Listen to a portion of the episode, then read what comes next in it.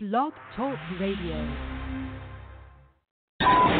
The opinions and views expressed by the host and guest are not necessarily the views and opinions of the Blake Radio Network. Broadcasting to the world. Spreading the news and information. BlakeRadio.com. Music for your mind, body, Talk radio at its best. You're listening to Rainbow Soul from BlakeRadio.com.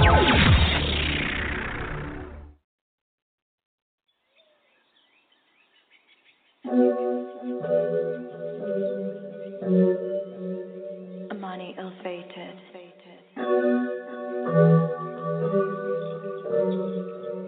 Five Rivers. They don't like who we are.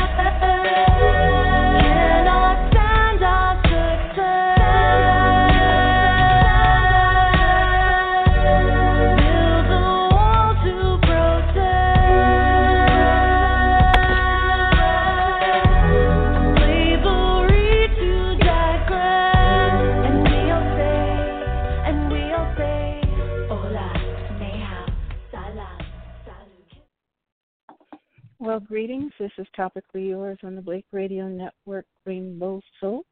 As most of you know, I'm your host, Deardra Shuler, and I'm also the entertainment editor for the Black Star News and other papers. And today I'm going to be interviewing a young lady whose name is, and I might not have her last name pronounced correctly. I pronounce it as Amanie Illfated, but that's probably not right. I have her on the phone. Can you tell me? Am I pronouncing your name correctly, Amanie? Yes, actually you said it. It was actually correct. Amanie Illfated. Okay, good. Well, welcome to the show, Amanie, and tell me a little bit about your background. So I was born in South Sudan. It's a country that has been torn apart by war. My family came as refugees to Canada, Regina, Saskatchewan, to be specific, back when I was 3 years old. That's where I fell in love with music, and since then I've moved to Toronto to pursue music and, bring this type of sound to you. To backtrack a bit, the war, it's a war, right, or certainly conflict in South Sudan. Is that over water, or what is the conflict over? Recently, it's been a civil war. The most recent fights have been between tribes. Previously, before that, it was to split the nation. As many probably know, South Sudan and North Sudan are very different in terms of religious beliefs. So the North is very Islamic, Muslim, where the South is Christian, Catholic, and other spiritualities and religions. So they decided to split in order to not be an Islamic state. So that's one of the biggest conflicts that they've had before. Like Ireland fighting over different religious groups. Oh, now you say you are in Canada, but you're in Saskatchewan? Right now I'm in Toronto, Ontario. I grew up in Saskatchewan, though. Well, it must have been something from moving from the heat to the cold. Yes. It was very, very drastic, and we came in November. So you can imagine going from almost desert temperatures to pretty much the frigid tundra. Yes. Was the family prepared for that? How many are in your family? Are you an only child? There's six in my family. I'm the oldest of three, or four, sorry. Are they all into entertainment? No, I'm the only one that did entertainment. My youngest brother did sports. He's with the Calgary Stampeders right now. Oh, okay, great. Mm-hmm. Well, I understand that you started your interest in music or singing after hearing Celine Dion. Is that the case, or did you start earlier than that? That was the moment that I decided. I heard Celine Dion on TV, and I just decided that's exactly what I wanted to do with my life. And what age was that? So I was about 4 years old. Wow. So you knew your fate early. Tell me, yes. you do vocals. Do you do an instrument as well as vocals? I do play piano, but most of my music skills would be with digital production, so using programs to make music. Oh, okay. Well, how would you describe your music in terms of a genre or sound? So I really love a lot of different genres. I have a very eclectic taste when it comes to music, but I would define it more as pop, reggae, world, Afrobeat. And I also understand that when you do your concerts, there's a lot of audience participation. In what way? Do they sing or dance or both or what? Yeah, both. What I love is when I teach the audience the words to the songs, so they get to join in. I love telling stories to the audience, and then also hearing their stories. So I'll bring someone up who has the same type of story. And, of course, the dancing. Anytime I see someone dancing in the audience, I want them up on stage with me. Oh, cool. That must be a thrill for the audience members. Oh, yeah. It is a great thrill. Well, although it wasn't professionally mixed, you did got some buzz on your first musical effort. It was entitled Too Hot, I believe. Can you tell me about that? Yes, Too Hot originated when I was about 15. I was just making some music. My sister really loved the tune, and she wanted it for her school dance. And then one day I just decided to put it online. And it wound up getting around 27,000 downloads, and a lot of people really, really liked it. So, yeah. Do you write your own lyrics? Yes, all of my lyrics are written by me. Okay. Do you ever collaborate with another writer, songwriter? Yeah, I mostly collaborate with. Sorry, I didn't catch that last part. Oh, I said, do you collaborate with other songwriters, or are you? It's strictly you doing the lyrics? Usually it's strictly me doing the lyrics, but of course when I work with different producers or other songwriters, they will change a couple of my words here and there, which I'm open to usually. Well, your latest, I assume, which I played part of at the top of the show, is called The Hills. It's your single on your EP, SATURN, is it called? Yes, yes. The Hills is that. You released it this year? Yeah, I released it in August of this year. And how many songs do you have in the album? So far it's 7 tracks on the EP. And tell me about it, the idea of putting it together, the songs you chose, and the theme of it. Yeah, so originally it started off with a very wide range of subjects, everything from love to breakups to just mindset. But then I just got this idea one day to focus it on just the mindset of a girl who is living two different lives. So the main thing is, like, I was born in Africa, and I have this African heritage of mine, but I'm also Canadian. So there's this sort of duality that I have where I adapt to both cultures and both mindsets, and it just winds up becoming something about my mindset in reaction to the world that's around me. So Saturn is definitely about the mindset. And why do you call it The Hills? So for The Hills, when I first heard it, when I first wrote it, it was about refugees and immigrants coming from where they're from, escaping whatever it is that they're escaping, whether it's poverty, whether it's war, or seeking asylum. They would come to North America. And one of the things that I've noticed is that we face a lot of racism, classism. We get treated very differently here in North America.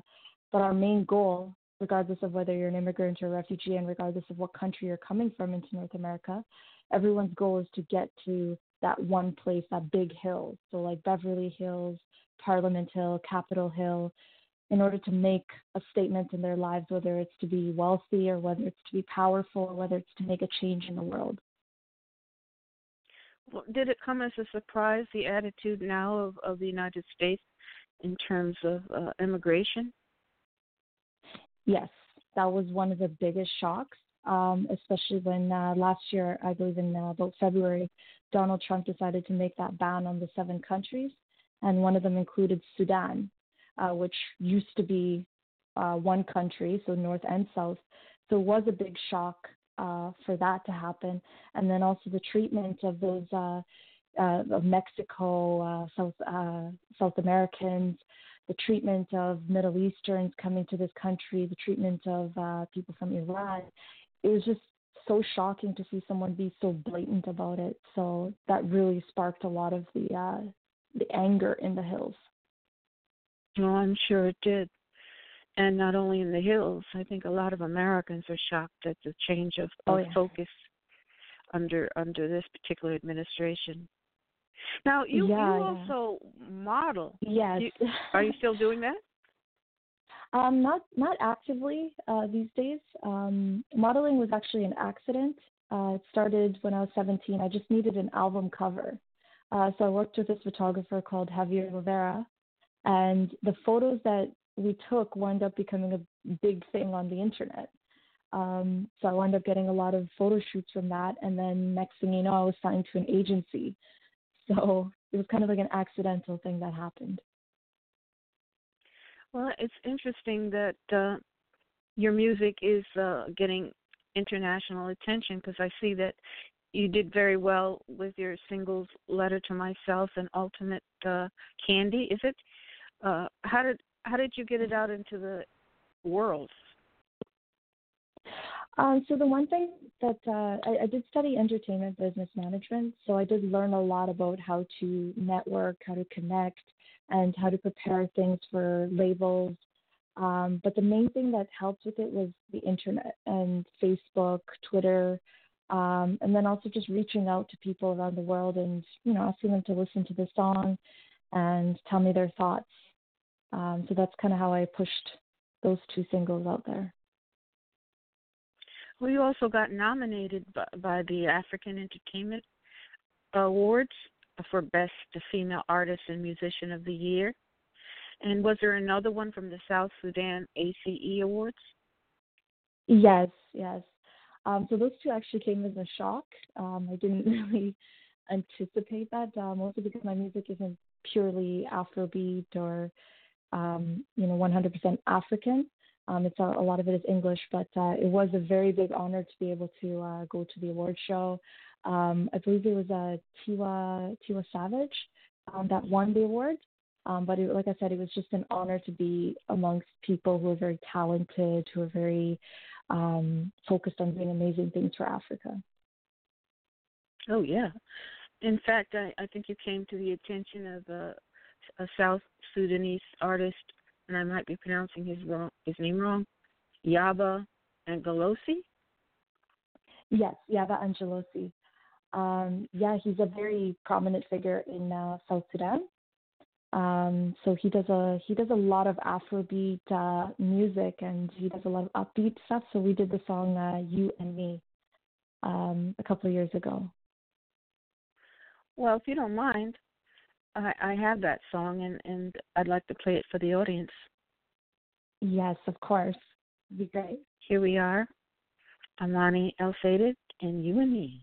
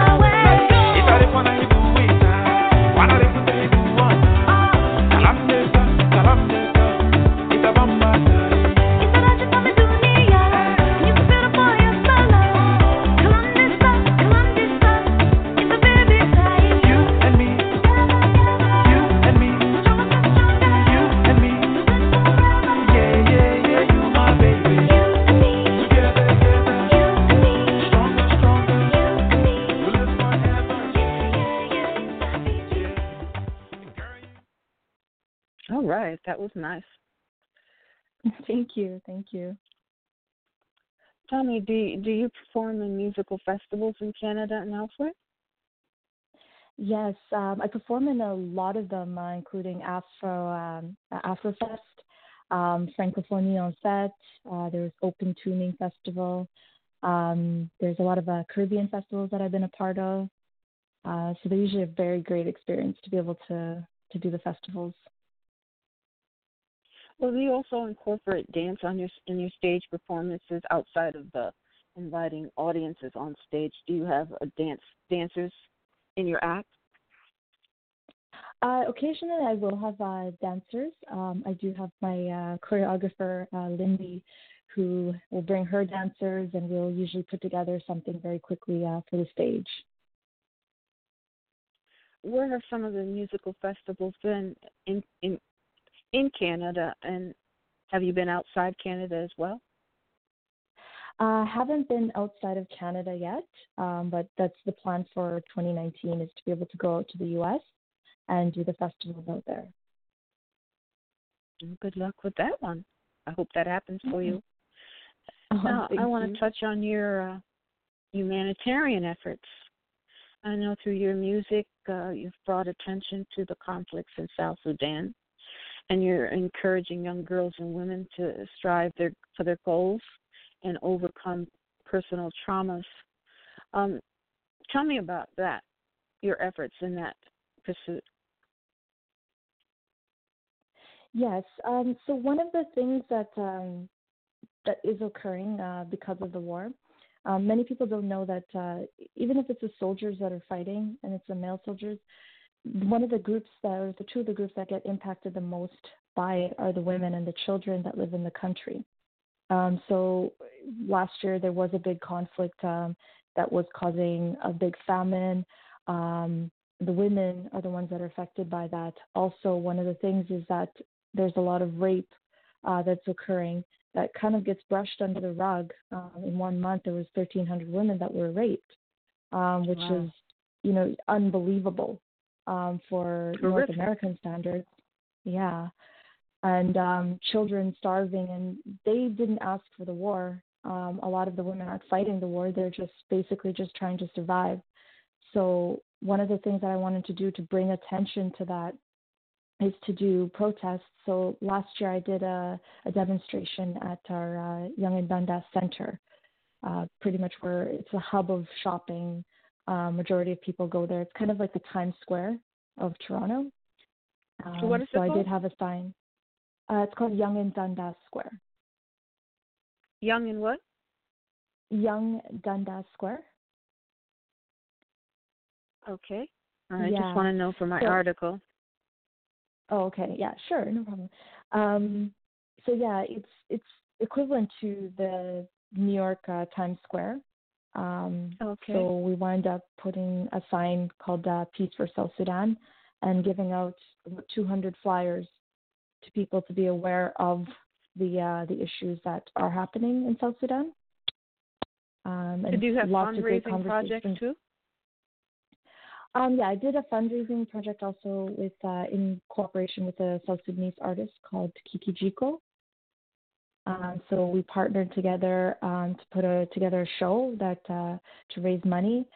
We also did a show out in Ottawa for UNHCR. So they were also raising funds. They wound up raising about $3,000 to help aid in the famine that was happening in South Sudan. Now, you mentioned some of the problems are rape, which is a huge problem in Sudan. Do you mention that in your lyrics? For the upcoming album, SATURN, there is a lot of political talk. I am working on a song called Peacemaker, which does touch on those conflicts. There's another song that I'm also writing. It's called Sex Talk, and it does talk about the abuses that a lot of women face. Whether it's sexual or physical, and how the society is accepting it as if it's normal, but it's not normal, and many women are keeping quiet and not talking about the things that they faced. For South Sudanese, it's kind of a dishonor if a woman faces assault. It's dishonorable to the family. So I wanted to bring that to light and kind of allow women to be able to speak up. So kind of like a Me Too movement for South Sudan. So those two songs will be featured in the upcoming EP, Saturn. Well, it sounds like blaming the victim. Is there a lot of that going on, blaming the victim for the rape and not the perpetrator? Yes.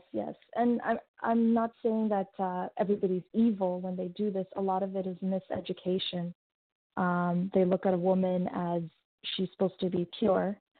They do have a dowry system in place too, and that dowry system, they value virgins. They value women who aren't promiscuous.